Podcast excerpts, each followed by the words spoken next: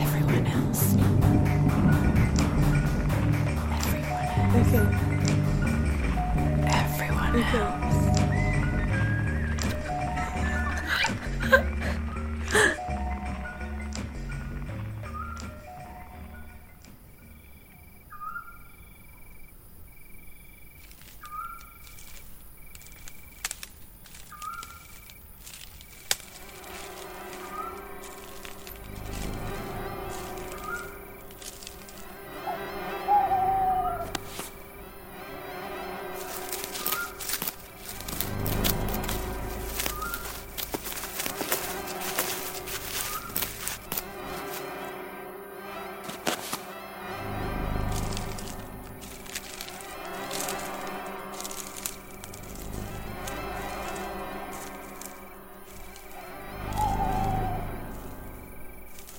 To me, ritual is something you can do in a group of people.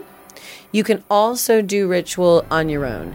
And I recently have been, I think probably because I need to do that. It's something that I just need to experience. I need to dig in the soil and I need to bury some intention.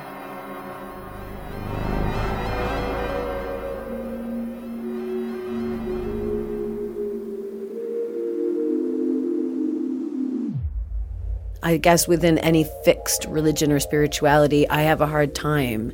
Like, oh, yeah, that's a really nice image of um, Jesus Christ or God or Allah or Buddha or whatever. I can't accept that there's only one image or one way to go about achieving completion or wholeness or self love, really. That's why we're just what we're searching for, in fact. We are searching for self love. That's essentially what this is all about every day, every evening, as the sun starts going down, and sometimes in the summer earlier, I have a little sacred space where I have two candles and I light them every night and I say basically a gentle something to myself, which is putting a little intention into the world.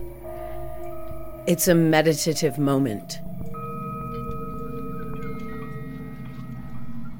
I've always searched far and wide, really, to find out what that spirituality is. And I don't think I've ever really put my finger on any one. That's why I love the simplicity of light a candle, say a prayer. My dad's family was Norwegian and Polish. The Norwegian side was actually Catholic Protestant, and the Polish side was Jewish, but the Jewish never really came up.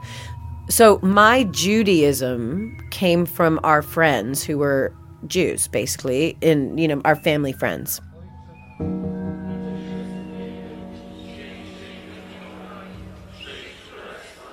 I grew up going to Catholic church and I was really like, why are people so bored when they say their prayers?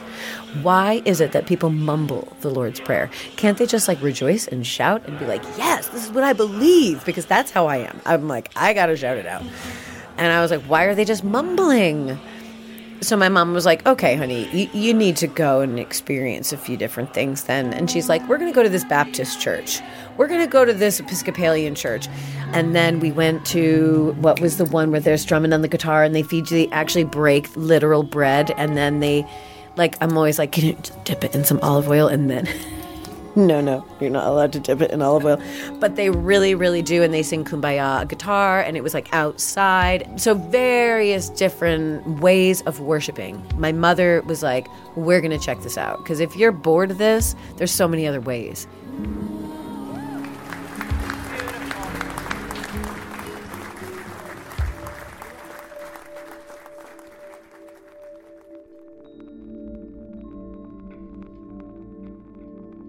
I always had that thing when I was a young child that I was like, oh my God, if I change my mind, if I change my mind, someone's going to call me a hypocrite. And so I'm not allowed to change my mind.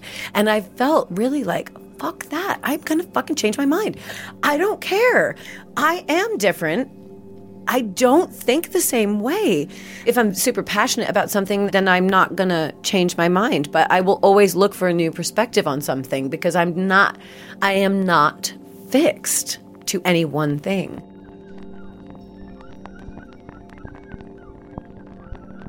I think the biggest thing I changed my mind on was having a child. I never wanted to have a child, actually.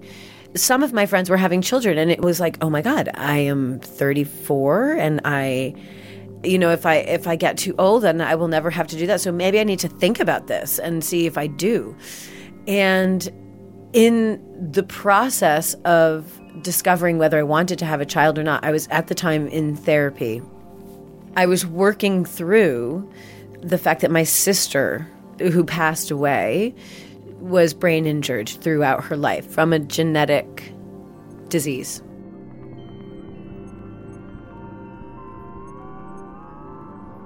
Now, there's two ways of a genetic disease. You can either have it through genes, it can be passed on genetically, or it can be a defect in the gene. So I, at 34, was kind of going, what is it? Why don't I want to have a child? And I, I realized that some of it had to do with the fact that I was scared of having a brain injured child because as a child I had looked after my sister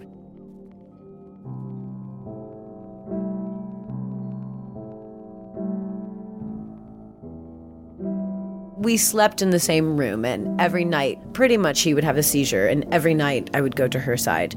And often that led to other things. Sometimes i had to change the sheets sometimes I, and me being me was just like oh i can just do this. No big deal. I'll just do it then. I don't have to wake my parents up and i'll just manage it you know? So that was just that's how i grew up and it was completely normal to me. And i loved my sister and i still love my sister very very much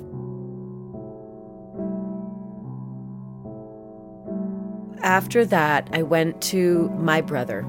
My beautiful brother told me, You can do a test to find out if you have the gene. He had done some research into my sister's illness. Maybe he energetically heard my thoughts, probably because that's kind of what we're like.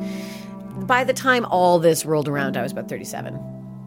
So it was like, I kind of was like, okay, I need to do the test. Then it took me a year to get around to doing it and feel okay about doing it. And then it was like, okay, now I'm doing the test. Then it was test. Then it was results. Then it was like, oh, I have a boyfriend. Oh, oh, now he has to be on board with this too. So it took a while.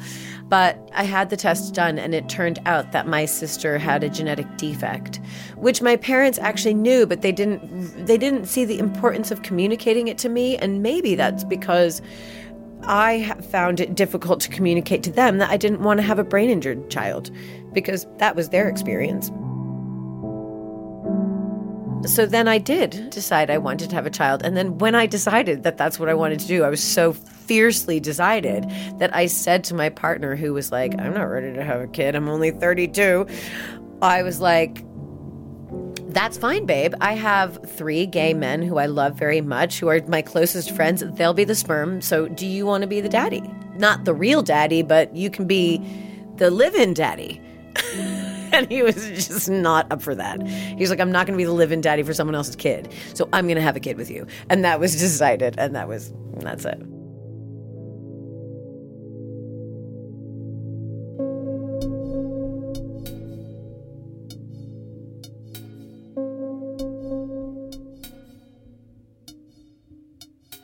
My plan is, in terms of teaching Frank spirituality, is basically for him to find his own. And then go ahead and change it. go ahead and change it the next day if you want to, honey. It's fine. Or, you know, halfway through the day. But yeah, find what makes you feel connected. Find out, you know, what it is that you vibe with, you know, just it's a personal thing. To me, religion is a personal thing. Spirituality is a personal thing. If you need to mumble the Lord's Prayer in church every Sunday, then that is absolutely fine. You go for it. If that's what brings you happiness and joy and connection to yourself, body, mind, and spirit, great. But if it doesn't, then question that. What does? You know, he wants me to make him a magic wand. I was like, sweetheart, you're the only one who can make yourself a magic wand, but we will gather. We will gather the things to make your wand, and I can help you. Thank God for Frank. Freaking love that kid.